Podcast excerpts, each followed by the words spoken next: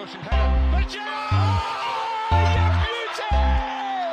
What a head, son! What a head! 3 points. Manchester City are still alive here. Balotelli, Aguero! Ladies and gentlemen and Corner Kick fam, welcome back to the post-festive fixture period edition of the Corner Kick podcast. No Caleb Rhodes today, but I am joined by a man who Boris Johnson cannot lock up for another month of national English lockdown. It is Nathan Strauss. Indeed, or lockdown, if you will, and quite relieved, although maybe ethically and morally there are some qualms that I have about, you know, the Premier League continuing to be played while the rest of England shuts down. But good news, I guess, from a fan perspective that games will still be continuing, although coincidentally women's games will not, only men's games. So again, there are some questions, but yes, Premier League soccer will indeed be continuing for at least another month. Yes, obviously we got the news today that England is back down on a full national lockdown. However, the Premier League will continue, and we do have some compelling stuff to discuss today because, Nathan, it looks like we have a title race in our midst for the next upcoming months. Liverpool dropping awful performance after awful performance after awful performance, taking 2 points out of the last 9, is probably the worst run in the festive fixture period since Klopp has taken over, as well as Manchester United, and I can't believe I'm saying this, having one hand on the wheel in the title race, a game in hand on the current Premier League champions and their biggest rivals, Liverpool. We are also going to talk about Frank Lampard's struggles at Chelsea. There are reports trickling out that Chelsea have become potentially looking for replacements for Lampard after a dismal 3-1 defeat to a resurgent Pep Guardiola's Manchester City at Stamford Bridge. And we also have some positive news for the first time about a team that is 3 points behind Chelsea right now. All of a sudden, it is Nathan Strauss's Arsenal, who have won 3 on the bounce, including a dominant 4-0 win over Sam Allardyce's West Bromwich Albion. Nathan, the festive fixtures have come to an end. What is your impression now that we're going to have some time to breathe following all of these games that have come thick and fast? I think first of all, it just reinforces my theory that this is going to end up being the tightest Premier League race in years, if not, decades. Because you look at the fact that, Liverpool have the league lead right now on goal difference, but United have a game in hand. You've got City, who are in 5th place, 4 points off the lead, but with 2 games in hand. You've got Spurs, who are one win away from 2nd place, who are 4 points off the lead with 1 game in hand. I think it's going to be very, very competitive at the top, which is not something that we're necessarily accustomed to, both in the Premier League, but also around Europe. It's kind of refreshing in a way to think that we would have an actual title race, and not just a title race, but the race for the top 4. I mean, 10th place and 4th place are separated by 3 points. And 12th place and 4th place are separated by 6 points. So I think there's going to be a lot of sort of self-cannibalism at the top of the table, and who can end up motivating their squads the most will end up coming out on top. And speaking of motivation, Nick, it looked like Liverpool were all out of that today. Yeah, it was really disappointing. It has been a really disappointing week and a half for Liverpool over the course of the last 3 games, the course of the festive fixture period, which is where we really saw them separate themselves from the pack last year in the title race and really start to establish a buffer between themselves and Manchester City. Now we're seeing that they've taken 2 points from 9 games. This is the longest goal drought of the Jurgen Klopp era, which kind of speaks to how, prolific they have been in front of goal under Klopp, but now it looks like in the course of, the 1-1 draw to West Brom, in which they scored early, but then couldn't find the back of the net against really, as we have figured out in matches since, a horrendous Sam Allardyce West Brom team. They couldn't beat Newcastle keeper Carl Darlow away, and their struggles continued in this game where they had only 1 shot on goal, which came in the 75th minute against a well-drilled, but it has to be said, you know, not a amazing Ralph Hasenhüttl's Southampton today. It's really difficult because Liverpool looked totally drained. And I think when all the injuries started to, you know, rain down on Liverpool, we were saying, oh, when are they going to get affected? Are these going to affect them in the immediate term? What we found out now is that all of the injuries and the players subsequently returning back from fitness, we saw Alex Oxlade-Chamberlain and Thiago start from the off today, and both of them looked well off the pace of the game. In fact, Thiago's giving away of a foul actually instigated the Danny Ings goal. The injuries and the lack of match fitness for a really good percentage of the Liverpool squad are now resulting in a really poor run of form for the champions. And I also would call them profligate in front of goal if they were creating chances. And that's the real scary thing is I was watching Doctor Strange the other day. And where is this going? there's this concept in Doctor Strange called like the mirror dimension, which is this like dimension that's adjacent to our dimension, but you can still see everything that's going on, but you can also get trapped in the mirror dimension. So I was wondering, like I was thinking as I was watching this dire performance from Liverpool in which they were just sending wayward crosses into the box, not shooting when they have the angle to shoot, having no real rhythm in the passing game. I was just thinking like after the 7-0 performance away at Sellers Park, if by some logic, they got trapped in the mirror dimension in some sort of like alternative dimension, Liverpool came to our world and has taken their place because this Liverpool team is just unrecognizable in their lack of cutting edge and energy. You have to question a little bit the team selection. I know that there have been injuries and I know that there are people who aren't fully match fit or who might never, ever be fully match fit like Alex Oxlade-Chamberlain, but starting the center back pairing of Fabinho and Jordan Henderson, obviously, you know, two natural midfielders against a Southampton team that are, you know, just 4 points off of the league lead, you know, a side that are quite good and against a manager who Klopp is incredibly familiar and actually quite friendly with in Ralph Hasenhüttl.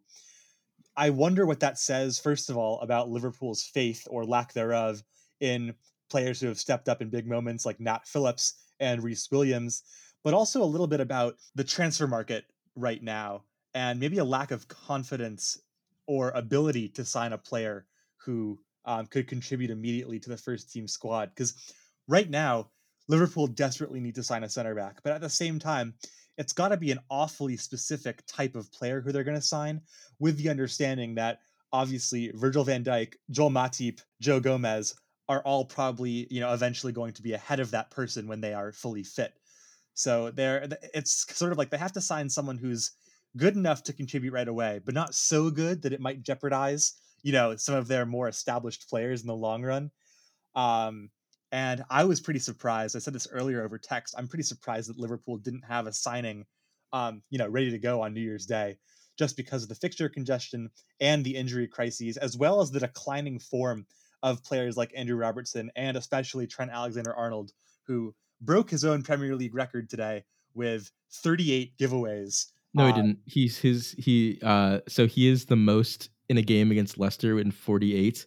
But like I said before in our text exchange, in that game in which he set the record for most giveaways in a Premier League match, he also had a goal and 2 assists. I think Trent, what we're seeing is that he has maintained all of his, you know, somewhat lax defensive capabilities in specific moments, like we saw when he overcommitted on one side and allowed Danny Ings to get that shot away. But he's doing it without any of the offensive contribution that we have become so accustomed to seeing from him. Yeah. And I mean, I think that's all exemplified by the fact that his rating today of 5.3 was his lowest rating in almost an entire calendar year. And of course, when the forwards in front of you aren't taking your chances, obviously your numbers are going to decline. If you're a fullback who likes to make attacking and supporting runs, it just seemed like, you know, Trent Alexander-Arnold, we can single him out, but really the entire Liverpool team, probably stemming from the midfield three, didn't really look like they were able to attack today. And just from a purely, not a motivation standpoint, but from an energy standpoint, they just didn't look like they were really up to the task. And even with a full strength and fully fit front three. You had, Sadio Mane diving to try and win a penalty. Salah had another pretty bad game. He only had 11 passes and 2 shots. Salah has been... This is the worst run of form I've ever seen Mohamed Salah in. And he looks like he is playing in a totally different way to the rest of the Liverpool team. Like, his touches aren't tidy. He's picking out wrong passes. He's passing into a space where, there's no runner for him. It feels like he's almost totally forgotten how to play in this system, which is really, unusual from him. And he was the top goal scorer in the Premier League in the calendar year of 2020, and it feels like we're a long way away from that sort of form from Salah, and this is coming after him scoring 2 great goals just 2 weeks ago. Again, I think it all stems from the midfield, because when you have one of your midfielders making 17 passes over the course of his time on the pitch, admittedly in 60 minutes, but with a 60% pass completion rating or pass completion percentage, and then combine that with a 60% pass completion percentage of Trent Alexander-Arnold, obviously you can see where the sort of self-inflicted pain is coming from. And credit to Southampton, a youthful Southampton team, a partially rotated Southampton team with backup goalkeeper Fraser Forrester in goal. Ibrahima Diallo made his second ever Premier League start, and they lost Jenapo in the 30th minute. I thought Southampton played quite well, and I don't think they're going to end up in the top 4, but what Ralph Hasenhüttl has done with that team is very, very encouraging for Saints fans who were in a relegation battle, 2 years ago. Yeah, I think it's very rare that you can say a team comprehensively outworked a Klopp Liverpool team, because that's so frequently the hallmark, even when Liverpool don't get the result that they want. But I thought Hasenhüttl's team today, even though they've had trouble finding the back of the net in their previous 3 games, this is actually, the first goal that they've scored in a while. I thought that they comprehensively outworked Liverpool when it was absolutely necessary for them to do so, especially in the second half when it looked like Liverpool were pushing to find that equalizer and they were sending balls into the box at volume. And they really worked extremely hard to relieve some of the pressure, especially some of the subs like Ndlovu and Valerie towards the end, who probably should have scored but off of an Alisson mistake, but couldn't capitalize. But overall, I thought an impressive performance from Southampton, highlighted by the fact that Ralph Hasenhüttl was crying at the final whistle. Yeah, and I think part of that is because, he's done a really incredible job with his team, and obviously it's an emotional time, and obviously it's his first victory over Jurgen Klopp in the Premier League. Well, also he's had a really difficult week and a half of ish of his wife potentially testing positive for COVID. He had to miss the last game. He wasn't able to coach from the touchline. He had to stay at home, and he was finally able to return to the touchline for this game, and getting this particular result must have felt really good for him. Yeah, absolutely. And when you look at it, they had a pretty tough run of fixtures. They had Arsenal, City away, Fulham, Southampton, and Liverpool. And the only game in which they failed to pick up some sort of points was against City. Unfortunately for Liverpool, an FA Cup game now 4 days away, despite the fact that they will then have 8 days or 9 days rather to prepare for maybe the game of the season against title challengers United. The segue into Liverpool is probably new. At first we had Tottenham, then we had Chelsea. Now we have Manchester United, who have firmly entered the title contendership picture. Nathan, this is a man in Ole Gunnar Solskjaer who we've heavily criticized on this show. However, they are starting to play in a way following a 2-1 home win to Aston Villa and a 1-0 win at home to Wolverhampton Wanderers in the dying embers of that game, a Marcus Rashford goal in the 93rd minute. They are starting to find and grind out wins in a way in which we've seen title contenders do in the past. Is there any truth to these title contendership claims for Manchester United? And should teams like Manchester City and Liverpool be concerned that Ole's team are starting to show that kind of mentality? No. They haven't lost in the league since Arsenal beat them on November 1st, which is a weird way to preface this statement. But I think that this United team is very similar to the Spurs team that were title contenders for 2 consecutive seasons under Pochettino and ended up finishing third and then second. And I just don't think that Ole Gunnar Solskjaer has the managerial nous to lead this team to a championship. I think that were it not for the simply insane ability of Bruno Fernandes, this team would be, in 8th or 9th place. And I just can't shake the feeling that there are internal power battles and off the pitch drama, involving Paul Pogba and whether or not he will stay or go. Donny van de Beek, who they signed in the summer, who has barely been able to get a minute for them. I just feel like this team is one resounding blowout loss to a team like Liverpool in 2 weeks, or, a bad loss to Watford on Saturday before all of this, this form that they've built up catches up to them to in a manner of speaking. And I mean, they have a worse goal difference than all of the other teams in the top 5 and all but 2 of the other teams in the top 9. And I still just don't have faith in them whatsoever, even if their form has continued to prove me wrong. Yeah, I'll play devil's advocate, no pun intended, for a second here. And it kind of explained why I am a little worried about this Manchester United team, especially as we're seeing Liverpool drop in form, Chelsea drop in form, Spurs, I know they beat Leeds resoundingly this weekend, but we've also seen them drop in form as well. And all United have to do is be the best of the rest and collect results. And there is a sense of, well, they don't play well for the entirety of 90 minutes, but they do get a win in the end. And how long can they sustain that sort of run where they're not playing particularly great for the entirety of matches? I think that is a compelling argument, but also you make the point about, maybe these off the field issues with Paul Pogba and Donny van de Beek might creep up towards the end of the season. That is true. But for now, we saw against Aston Villa, a team that works incredibly hard on and off the ball, that Paul Pogba had to put in probably, I would say, his best performance of the season in a Manchester United shirt. It was a real workmanlike performance from Pogba. He probably should have had 1 or 2 goals. His range of passing was on point in that game. His work off the ball was on point in that game. I thought his work defensively was pretty good as well.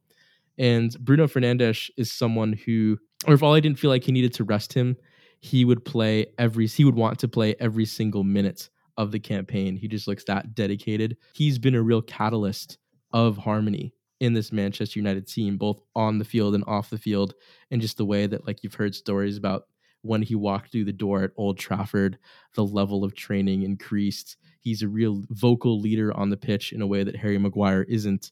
So I think they are starting to show components of a team that could contend for the Premier League. But yeah, like you said, Nathan, I think there are still some deficiencies in this team. I think they're defending is still a cause for concern if you're a Manchester United fan. Eric Bailly had a phenomenal festive fixture period, capped off by that amazing performance against Aston Villa. But we know that Bailly is a streaky player, same with Maguire and same with Lindelof. So who really knows if that defense will be able to hold? I know that there's this narrative of, United getting decisions and getting good luck in certain places. And to a certain extent, the last 2 wins have been full of that. Rashford's goal that won the game against Wolves took a huge deflection off of Saiss, I believe.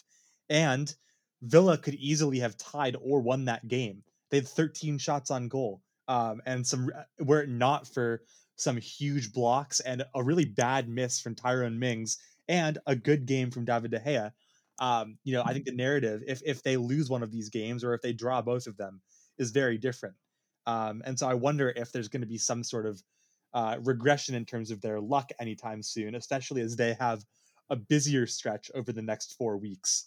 Yeah, I would agree. I also think that this is the nature of this season somewhat. Liverpool have stayed at the top for the most part. However, they've faltered at certain periods, but a new challenger has emerged, kind of like Street Fighter. I was gonna do the voice. Yeah, a new fighter has emerged. Challenger. Exactly. Every few weeks or so, first we had Tottenham, then we had Frank Lampard's Chelsea, who we're about to come on to, and then now I think Manchester United are having their time in the sun, And the real proving point for them will be to see if they can go to Anfield on January the 17th and get a result. Yeah, and obviously that'll be a huge game. I misspoke. They had 15 shots in the game, not on goal, did Villa. I think the point still stands. United are going to have a big test in terms of squad rotation, and obviously their biggest test of all will be coming up against a fully rested Liverpool side. But shall we jump across Manchester and talk for a minute about what City did to Chelsea the other day? Because I think it really validated. It scratched an itch in all of us at Corner Kick. I will say that I was very happy that this game took place on a Sunday, because I know it's been going. Because, Nathan, on the seventh day, as all of us are resting, watching Premier League soccer, the church doors flung wide open. The masses congregated in, socially distanced, of course, as we all witnessed Frank Lampard's Chelsea be torn apart over the course of 35 minutes on their own patch to a Pep Guardiola strikerless setup in the form of Manchester City. It was 3-1 at the end. It could have been much, much more for the citizens. They could have had 4, 5, or even 6. Nathan, we're going to come on to Man City because I think it's finally time that we have a conversation about how good they've been this season, flying somewhat under the radar. However, there are statement victories. There are also statement defeats. I think this has to be a statement defeat and the worst period of Frank Lampard's tenure as Chelsea manager so far. Yeah, and not to mention the fact that it came against a Man City side that have players missing due to COVID. This wasn't necessarily a full-strength City side whatsoever. And it was a Chelsea side that was full-strength. They had Ziyech back. They played Timo Werner up top, which is where we've been advocating for him to be played.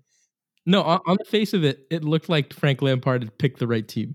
Oh, yeah, he picked the right team, absolutely. But he got thoroughly outcoached. And City were tearing apart Chelsea as if Chelsea were Burnley.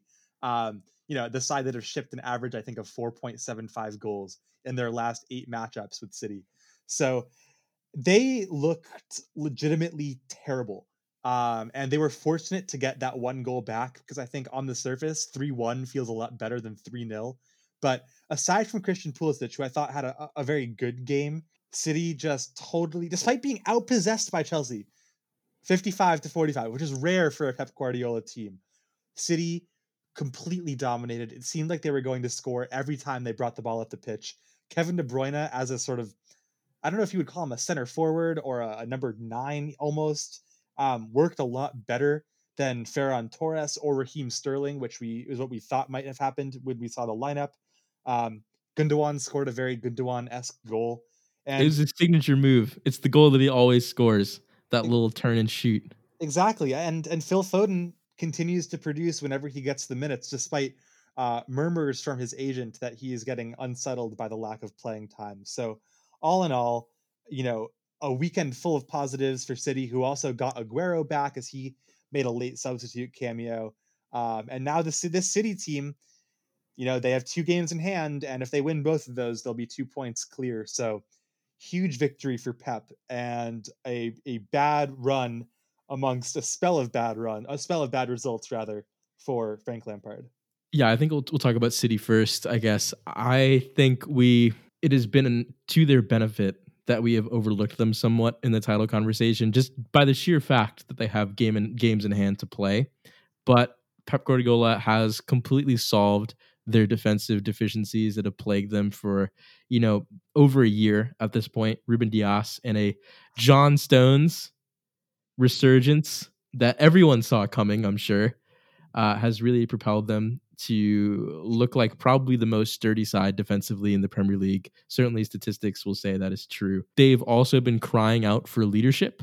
I think John Stones gives them some of that as well. He looked like an extremely vocal component of the Man City team in that win over Chelsea. João Cancelo, the tactical flexibility that Pep has employed in deploying him essentially all over the pitch. He was popping up on the right against Newcastle. He popped up on the left and the right in this game. He can play seemingly any position Guardiola asks him to play in that sort of box defense that he seems to be employing this season. And we'll get on to Chelsea because I think, like you said, Nathan, Frank Lampard did pick the right team. You know, Ziyech was back from his injury, player that I think they have sorely missed going forward. However, I just think that they're so poorly coached off the ball and they have no identity on the ball anymore. And I don't know whether or not that's like a lack of confidence in the fact that Timo Werner can't get firing and he looks like he can't even properly lead the line of this team. Also, you know, obviously Kai Havertz left on the bench. Ben Chilwell had a poor game. Thiago Silva had a poor game. And these are four players who were Chelsea's marquee signings in the summer.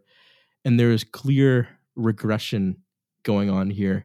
Look, they've picked up 4 points of their last 18, including a terrible loss against Arsenal, an Arsenal team that hadn't won in almost 2 months, a 2-1 loss to Wolves, a 1-0 loss to a incredibly heavily injured Everton side, and a draw with Villa that they were fortunate to get a point out of. I think if it were any other club, you know, if you're a club in the bottom half of the table and your manager is picking up 4 points from 4 points from 18, that's when you begin to have the serious question about whether or not to give him the sack. And we did start seeing the Lampard out hashtag on Twitter this weekend, as many, many other soccer fans from around the world finally heard the gospel that we've been preaching for many months now.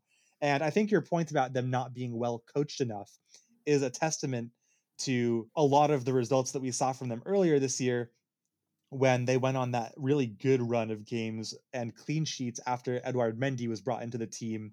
And they let, you know, Olivier Giroud and co pull the strings. I get no sense when I watch this Chelsea team that they have specific tactical instructions. And even in the worst of nights under Mikel Arteta in that 2 month period without a win, I still thought that like there was a plan.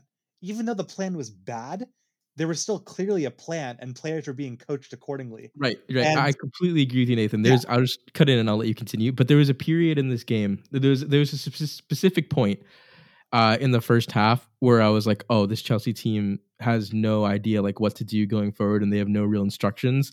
And it was when they were 3-0 down, right? And they really needed to do something. And Christian Pulisic was, you know, flying up the left wing and his head was on a swivel looking for someone to combo off of so he could like get into the box and potentially have a shot. And Ben Chilwell, unmarked, no one in front of him. He didn't know whether or not to go forward and help Pulisic, or he didn't know whether or not to stay back and potentially defend another breakaway. So it was those moments of hesitation where you can kind of see that Chelsea lack a real, any sort of tactical identity on the ball and off the ball. And I mean, when it works, it works. Like when you have a team that's in form with good chemistry, you know, maybe you can get a good run of results just based on, you know, pure ability. But you know, and actually, frankly, Pep Guardiola's team is the complete antithesis of that, you know, where every position is so highly drilled and every player is so tactically astute.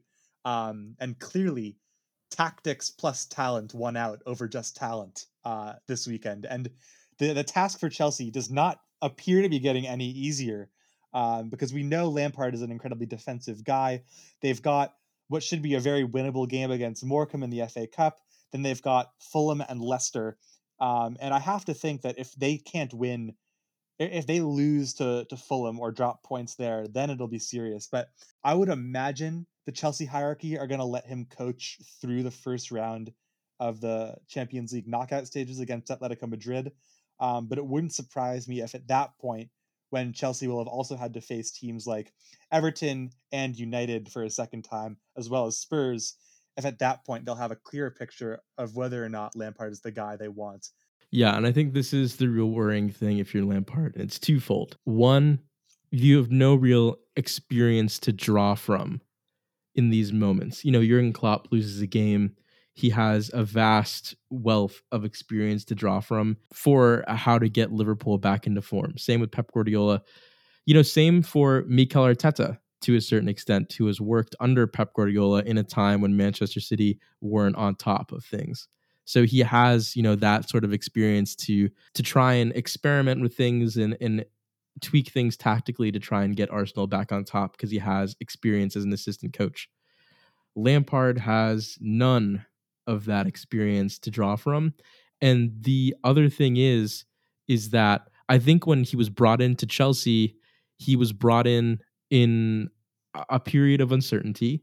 They had a transfer ban, and he had to rely on youth from the academy, and he had to give players a chance. He had to put his belief behind people like Mason Mount, Tammy Abraham, Reece James. Now that mercenary culture has cropped up again at Chelsea with the likes of, Thiago Silva, Timo Werner, who look directionless. Lampard is at a real crossroads of whether or not to put his faith in the players that he recruited for a king's ransom or stick with that homegrown culture that led him to the Champions League last season. That's a real tough place to be in for a coach that's so inexperienced. And not just the homegrown players, but in particular, someone like Olivier Giroud, who could potentially be leaving on a free and who's actually free to negotiate with other teams as of right now, but someone who has been instrumental in securing them victories both in the Champions League and the league, over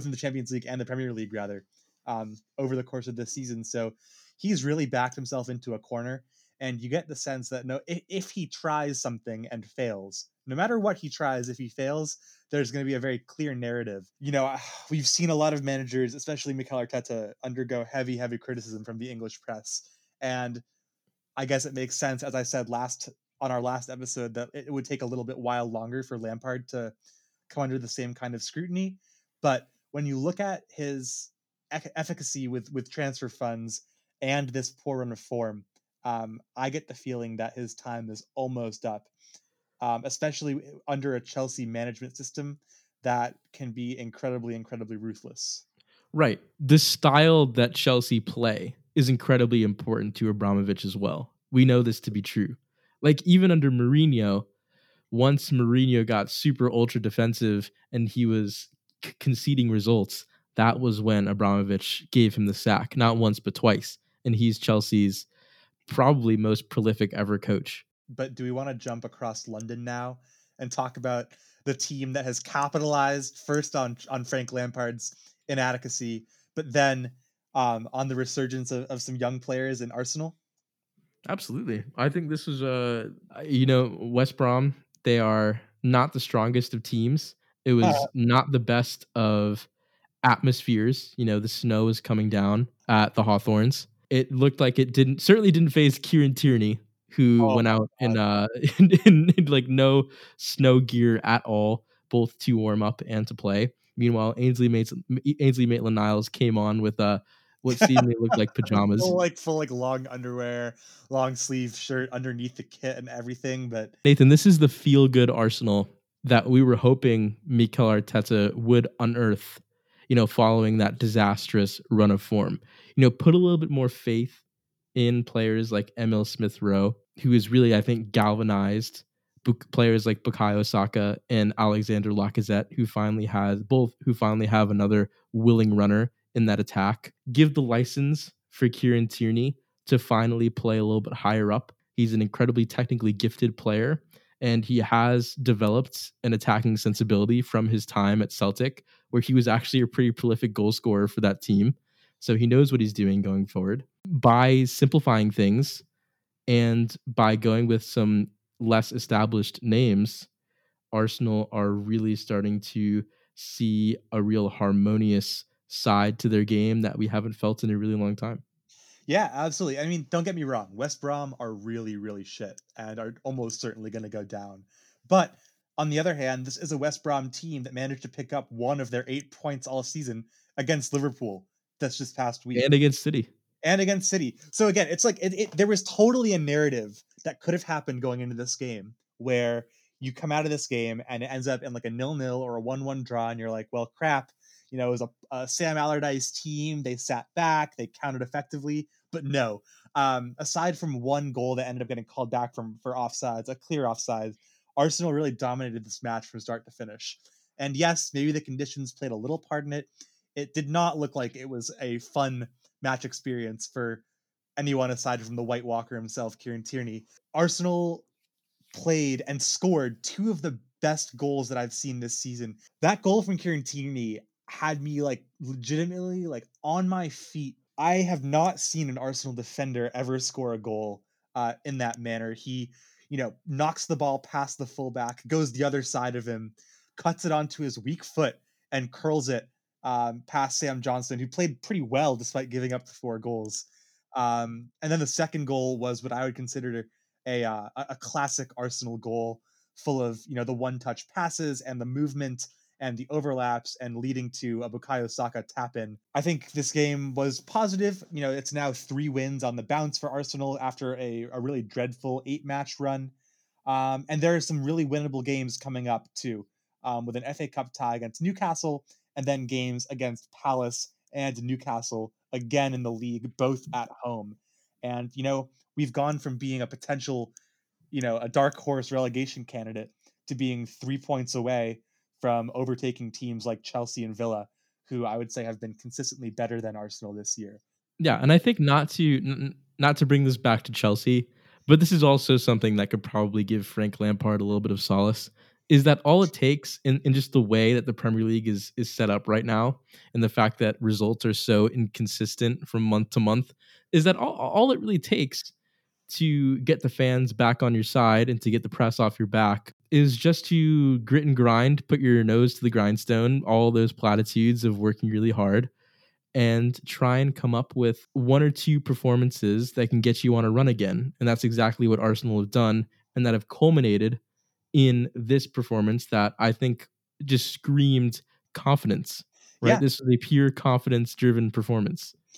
Yeah, and I think that was one of the things that was so encouraging, is that Arsenal came out and attacked and dominated from the start of the game. And that's a kind of, they played with a kind of swagger that I really haven't seen from Arsenal since either opening day versus Fulham, or when playing, you know, basically the U23s in the Europa League.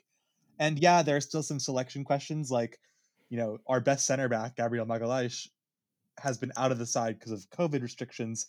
You know, does Arteta give him his place back over someone like Pablo Mari, who has been solid in the last 3 games, if unspectacular? Obviously, you've got Aubameyang, who's just coming back from injury. And also, the big one, Thomas Partey, is back in training now. I can only imagine that this same formation, this 4-2-3-1 with Smith Rowe and Saka, will only be made better either by replacing someone like Xhaka with Partey, or Ceballos. I don't think you can go wrong with either of those.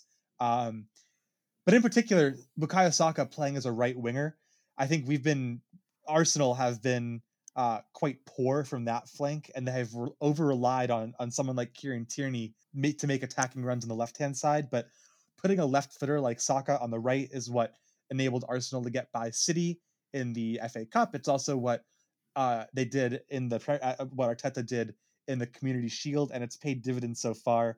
You know, finding Emile Smith Rowe and sort of giving him the confidence and ability to play in the first team saves Arsenal a lot of hassle in the transfer market, because now, instead of looking at, you know, maybe paying over the odds for someone like Emi Buendia, or loaning in someone less reliable perhaps like Isco, they now have. Right, or someone like Julian Brandt, who would cost 25 million. It just doesn't seem worth it when you have, you know, an academy graduate who's 20 years old, who's in good form, who might not end up having as high a ceiling, someone who can do the job and is already, you know, well drilled in the system. All in all, I'm pretty encouraged right now, and if we can get, you know, some more consecutive wins, there's no reason why this Arsenal team couldn't sneak back into the conversation, maybe for, you know, a top 6 finish. Yeah, and here's the thing I'm going to say to all Arsenal supporters. Is your team going to go on a bad run of form again this season? Probably. You know, that is the nature of this season, and we know that Arsenal, you know, aren't the most gifted team personnel-wise. And confidence, you know, while we would like it to be permanent, it just isn't. You know, that's a fact of life. The thing that, you know, fans of Arsenal and the players themselves need to realize is that, you know, they're not the complete article yet. They're far from it. However, if they can play with a little bit of confidence, coupled with, you know, the workmanlike mentality that they've displayed over their previous 3 performances, then, like you said, I think they can definitely get somewhere this season. However, I'm also a little bit skeptical that they'll be able to challenge for those European places. just given the way that this season has gone and that teams are looking inconsistent in their form. Yeah, absolutely. And obviously getting Partey back will be a huge boost. And this is a team that could very well be poised to make a long run in the Europa League as well.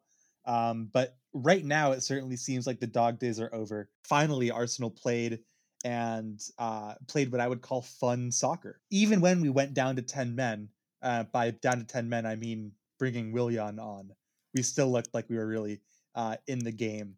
Willian, who had a shot on target. Finally, a shot on target, only, 3.5 months after his last one. So things are really turning. That's how you know things exactly. are really turning around at the Emirates. Anyways, I want to end with, I know something that you, I think quite quietly in our text conversations, have been wanting to have a discussion about, and I'll let you get it off your chest. Cause I think I know it's been, I'm far away from you right now, Nathan. We're recording this virtually, obviously, but I know that this has been bothering you.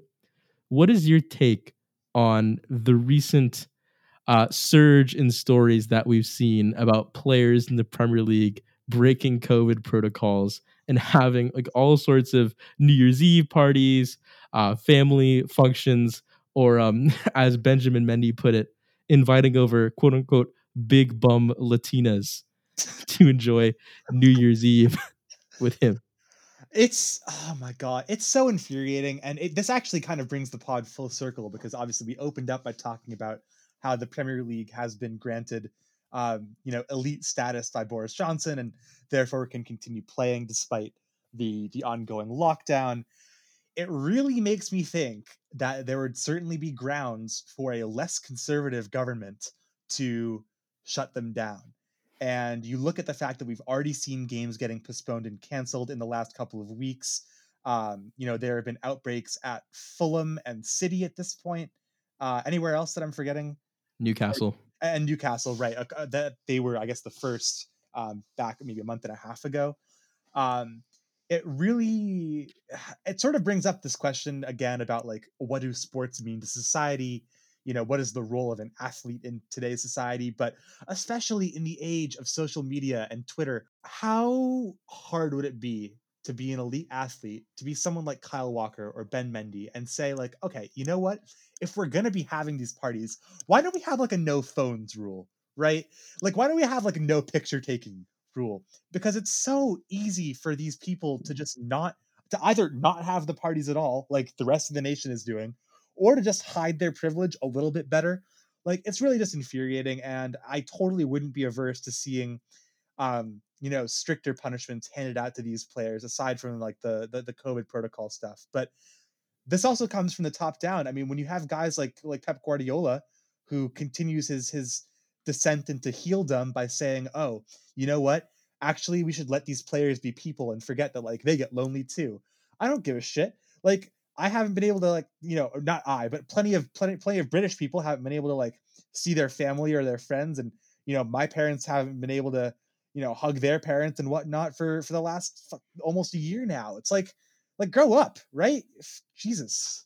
Yeah. The Pep Guardiola comments following the Chelsea game, when he said that people who criticize Benjamin Mendy should look in the mirror, quote unquote, was extremely condescending. And yeah, it really just continues his descent into Emperor Palpatine territory, especially as he continues to wear that silly oversized coat on the touchline.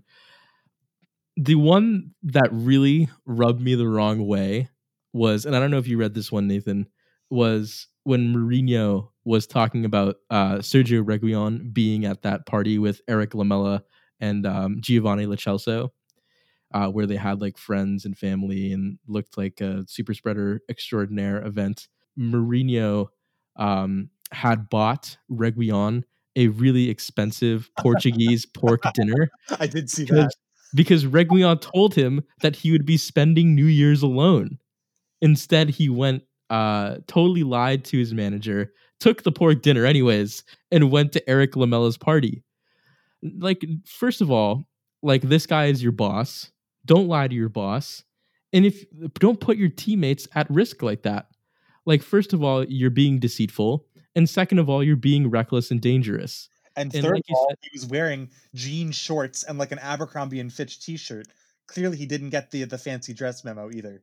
There seems to be like a lack of understanding from some of these Premier League players that like they're in an extremely privileged position, and they're probably one of the only industries in the next month that is going to be fully operational and not really affected by the harsh realities of the outside world right now. And to see them get not praised, but defended for their actions just adds insult to injury. And yeah, it's very, very frustrating. Yeah. And like, I don't mean to, the NFL has a bevy of issues. However, we have seen this season that they've taken measures like fining coaches for not wearing masks, or taking draft picks away for not wearing masks, or fining players for breaching COVID protocol. And I would be open to the same kind of financial and game time punishments in the Premier League if stuff like this continues to trickle out. We've been wanting, or I certainly have been wanting, some sort of, exercise of authority, so to speak, from either FIFA or the FA, but they seem to be too busy condemning a Uruguayan man for using Uruguayan vernacular than dealing with a national public health crisis. So, poor Cavani. I strongly doubt that they have the cojones. You can Google that one, FA. The cojones to do such a thing. All right, well, I think that's going to bring our show to an end, and also bring an end to the Premier League festive fixture period. Caleb Rhodes will be back towards the end of the week to discuss, some maybe more broader European topics. We'll get back into La Liga, the Bundesliga, and Serie A as they resume play as well. But until then, I've been Nick Vinden. Nathan Strauss. And we will see you all next time.